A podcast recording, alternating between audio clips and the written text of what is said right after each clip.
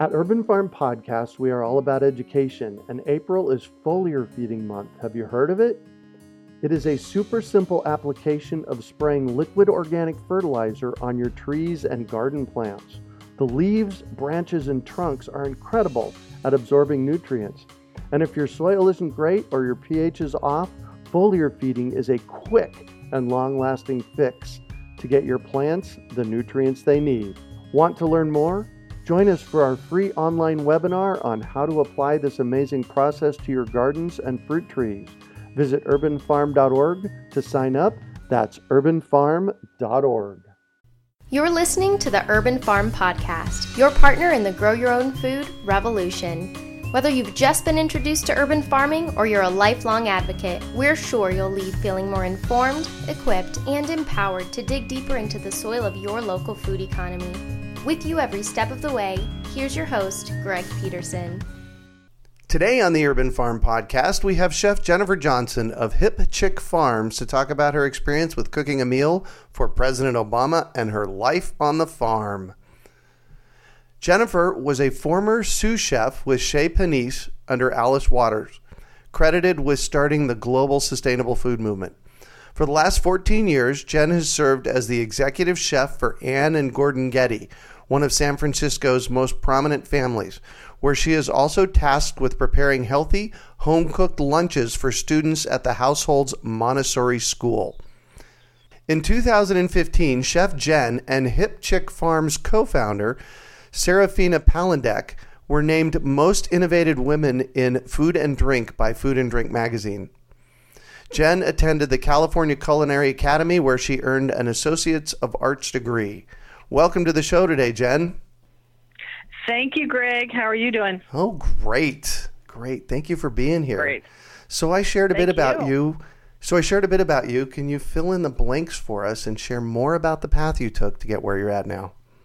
Sure. I uh, I started. I went to cooking school in San Francisco in the late '80s, and just rock and roll, rock and roll. Don't remember much. And then I had to do an intern and fell in love with Chez Panisse and the whole concept over there. So I ran over there and tried to get an internship there, and they said, "Go away, little kid. Uh, Uh-huh. we, we're not interested in you because you went to the Culinary Academy." So I I left my backpack there, so I had to run back and get it the next day with my tail between my legs, and I was like, you know what? I will not disappoint you. I work I work very hard, and so they said, okay, come on.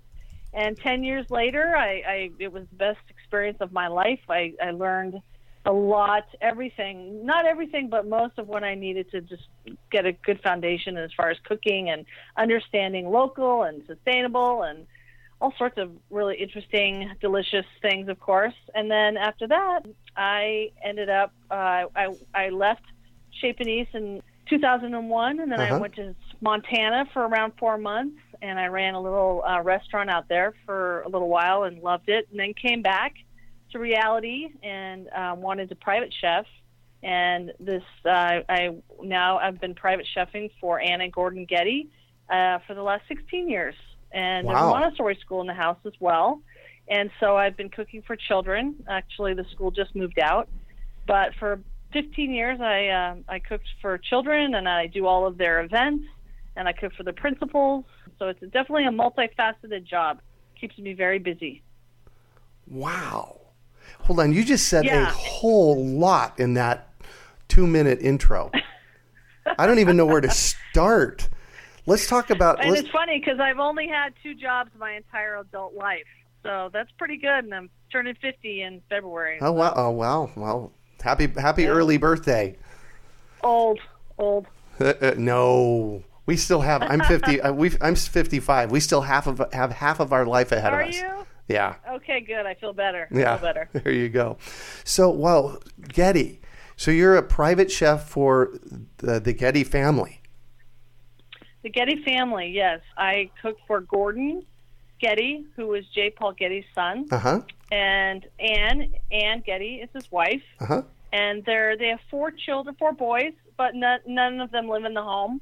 But believe me, this home is crazy busy without their children living here. They're all adults and have their own families. Yeah. but um, it's a it's a wonderful, amazing. I I meet very very interesting people like the president of the United States, Uh huh. and also just very interesting people in the arts, arts and fashion and I'll um, bet. the wine industry. Uh-huh. And you know, you can only imagine being here for quite a 15 long years. time. You meet a lot of characters. Yeah. Yeah, Yep. exactly. So, cooking for the president, did that happen Yes. at the Getty House or did you go to the White House? Oh no, it happened at the Getty House, and it's actually his third or fourth time here. Uh huh. But the thing that was different about this visit was he actually ate this time. So the last three times he was here, he didn't eat. He just came and took pictures and spoke. Um, and it's for the Democratic Party. It's a Nancy Pelosi event. They happen every year, and she uh, had Biden in last year, and then this year she had um, President Obama again. And what was different for us this time was that he actually decided to eat our food.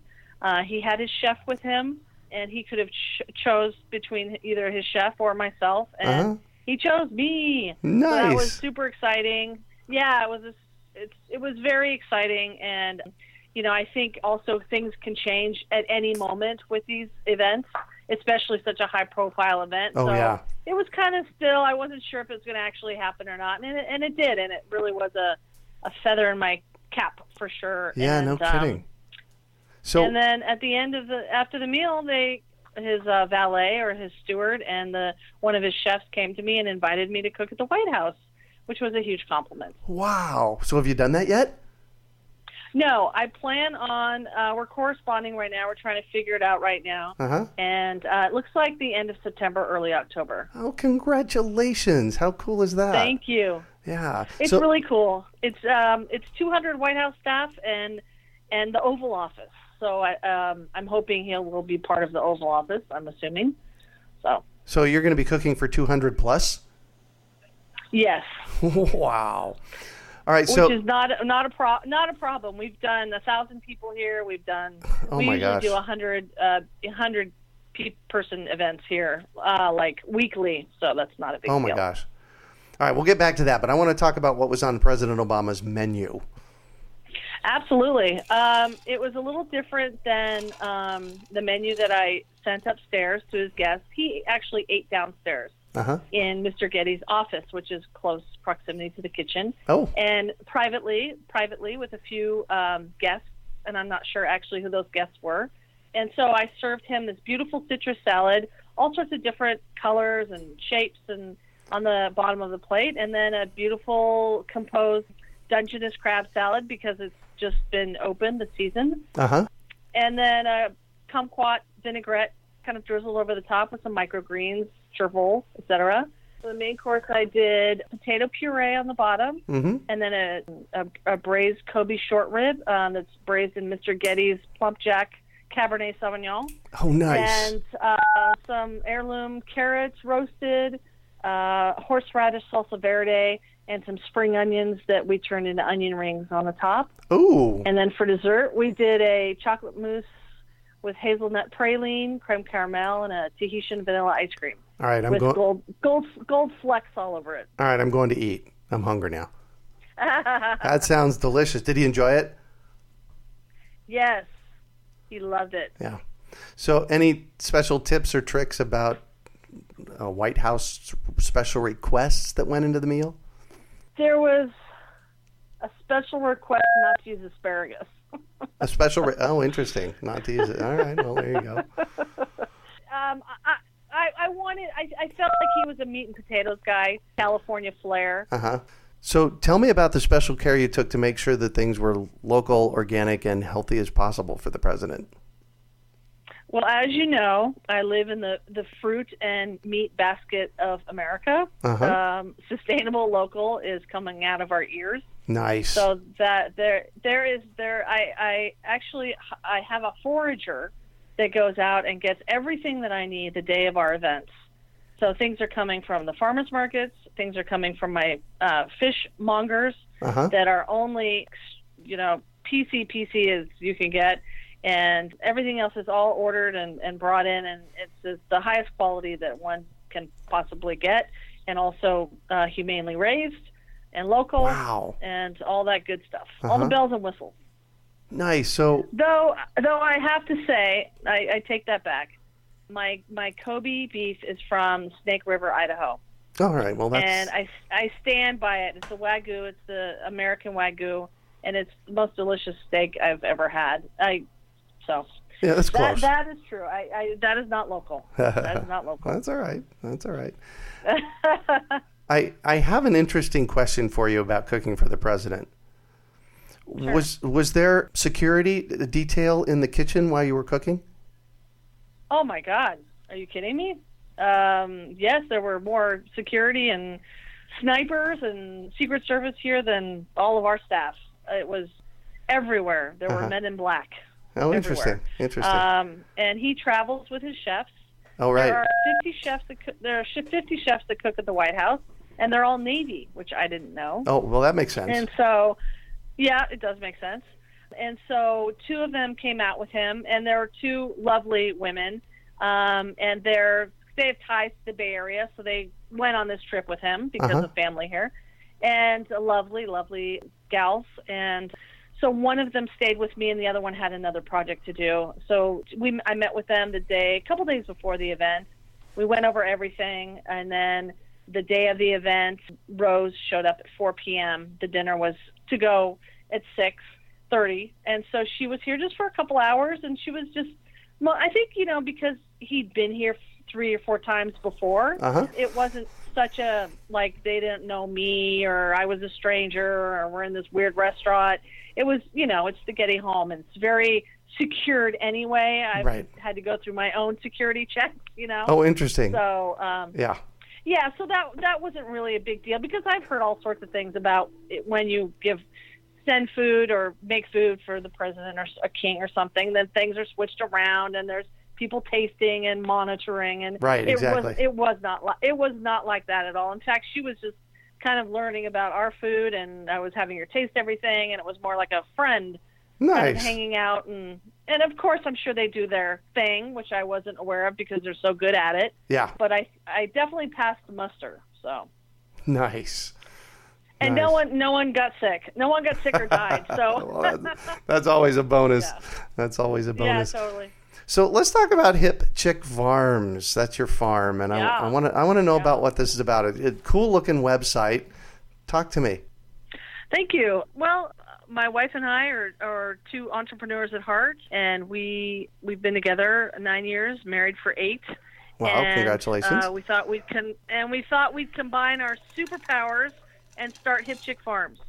And so I'm the back of the house, she's the front of the house, as they say. Uh huh. and I do the menu development and um, R and D, um, and then she runs the whole entire business. So if you ask me anything financial or anything like that, I would know nothing about that. Uh-huh. As well, I have my full time, very very busy schedule here Oh, at yeah. work, Yeah, and exactly. I commute three hours every day. So. Oh wow. So what do you do at Hip Chick Farms?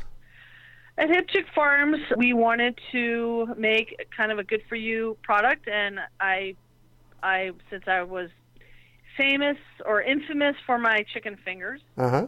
we thought we might as well uh, focus on that and get everyone out there tasting really happy hens. We say our chickens only have one bad day. Oh yeah. And, Mhm. um, That's good. They uh, we visit we visited them. We've spent time with them. We uh, approve of them. You know, one one important thing as far as having this company is also a platform for bringing awareness to humanely raised animals. It's Oh, a yes. really huge thing for me yeah. and that's very important. So, anyway, um, with my skill set and Serafina's brains, we just created this company, and it's going really well. It's been really challenging. It's been a, I call it the American dream, and sometimes I call it the American nightmare. Uh huh. Uh, it's it's uh it's it's it's a lot of blood, sweat, and tears, but it's ours, and we are fully fully transparent about every all the products we use and and where we source our ingredients and the chickens we use and what you see is what you get. I think it's important for people to see who's making your food, Mhm. and we we we do we you know we're sold in over uh, uh, right now it's my probably 15 to 2,000 stores. So um, you know I I can't make this myself. So we do have some co-packers Yep. that we are on top of. They make small they make small batches, Mm-hmm. and we're down there all the time uh, when they're running our product. So it's it's very yeah, we're just a little engine that could. You know? yeah, how and, cool is uh, that? It's it's good. It's it's it's a good it's a delicious product, and I stand by it 100. percent You know, as chefs, we're not into the whole frozen thing, but I think that's changing. Uh huh. And I, you know, we call it we call it farm to freezer. And if you taste my product, especially compared to our competitors, Mhm. it's it's very good, and it's it doesn't taste frozen once you've heated up heated it up in the in the oven. It's actually quite moist and quite flavorful. So I'm I'm really happy with it, and we're mo- moving towards doing some gluten free stuff. And my whole concept was using the whole chicken. Uh huh. And so the original idea was its finger, and then I thought, well, I can't just use the breast, so why don't Right. I? I've got some trim left over, and why don't I do a meatball? And then we had a, a wing at one point. Yeah, we had a wing at one, a wing at one point, but that didn't sell very well for whatever reason. So we discontinued the wing, and I love, I love that was my favorite, the wing. But oh well.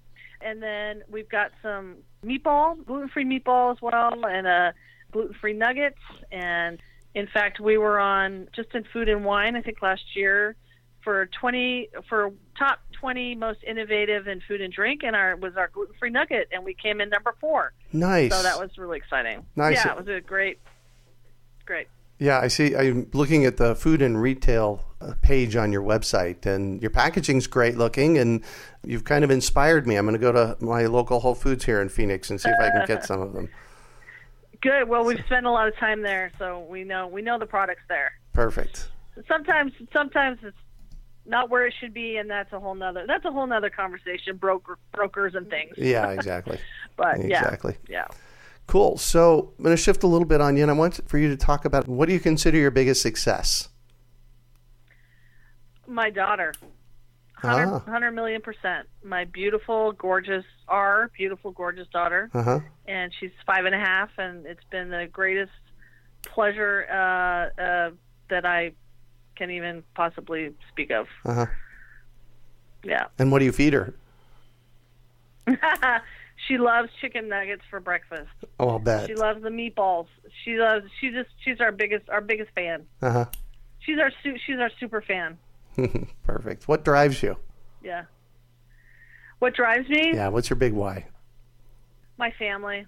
Yep. really really super family oriented uh, that is that is the top prize for me is my uh, is my wife and my daughter. Uh huh. and our and just the love that exudes from that as well as obviously my family. Hmm so yeah that really drives me is is being with my family and it, as well Serafina. That's why we started this. Yeah. uh, to uh, to be be a family and and be successful and I think it's working really well Yay.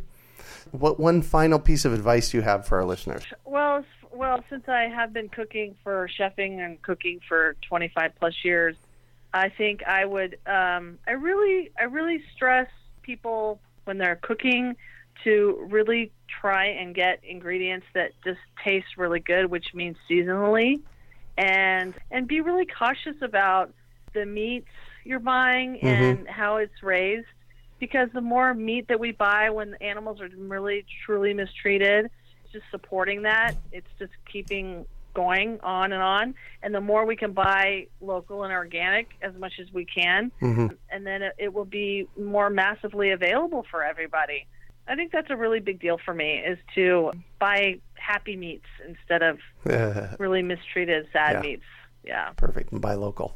Sounds like too. Yeah, I mean, if you can, I don't mean uh, you know, I, I yeah, the you know, you go to the farmers markets and go buy a peach that's four dollars. I mean, who can afford that? Right. So you know, the, you have to be you have to be sensible too. And I know a lot of people. This this is like you know where I've worked most of my life is the one percent. You know, I'll admit Mhm. it. But I also I also realize what I I try and understand. You know, also like the reality of the situation too is not everyone can afford really expensive organic food. Yeah. So I, I get that part too. Perfect. Perfect. Yeah. Well, thank you so much for joining us on the show and sharing your experience with us today, Jen. It's been a treat chatting with you. Thank you so much. My pleasure. Absolutely. How can our listeners get a hold of you? We would love for you to get a hold of us. And if you want to learn more about us, it's HIP, H I P C H I C K, Farms, F A R M S, at oh, dot com. Dot com. Yeah, that's a great website. Yeah, I'm, uh, hipchickfarms.com. perfect. Perfect, perfect, perfect. That's it for today. Thank Thanks you. for joining us on the Urban Farm Podcast. We hope you enjoyed today's episode of the Urban Farm Podcast. Remember to listen three days a week for tips, advice, and resources to help you on your journey with urban farming. You can find us on the web at urbanfarm.org or send us an email to podcast at urbanfarm.org. In the words of Vincent van Gogh, great things are done by a series of small things brought together. Be encouraged that with each lesson learned and skill developed, you are one step closer in the direction of your dreams. One of the first things that many of us learn when we start to garden is how to water and fertilize the soil. But there is an exception to this rule, and it's called foliar feeding. You should foliar feed or water the leaves of your plant with liquid fertilizer when you want certain nutrients to be absorbed better. Not only are the leaves great at uptaking liquid fertilizer, if your soil isn't very good or your pH is off, foliar feeding can help your veggies and fruit trees quickly get the nutrients they need to thrive. If you're ready to start foliar feeding for maximum growth, yields, and quality, head on over to urbanfarm.org forward slash feed the leaves to see our selection of foliar feeding products. That's urbanfarm.org forward slash feed the leaves.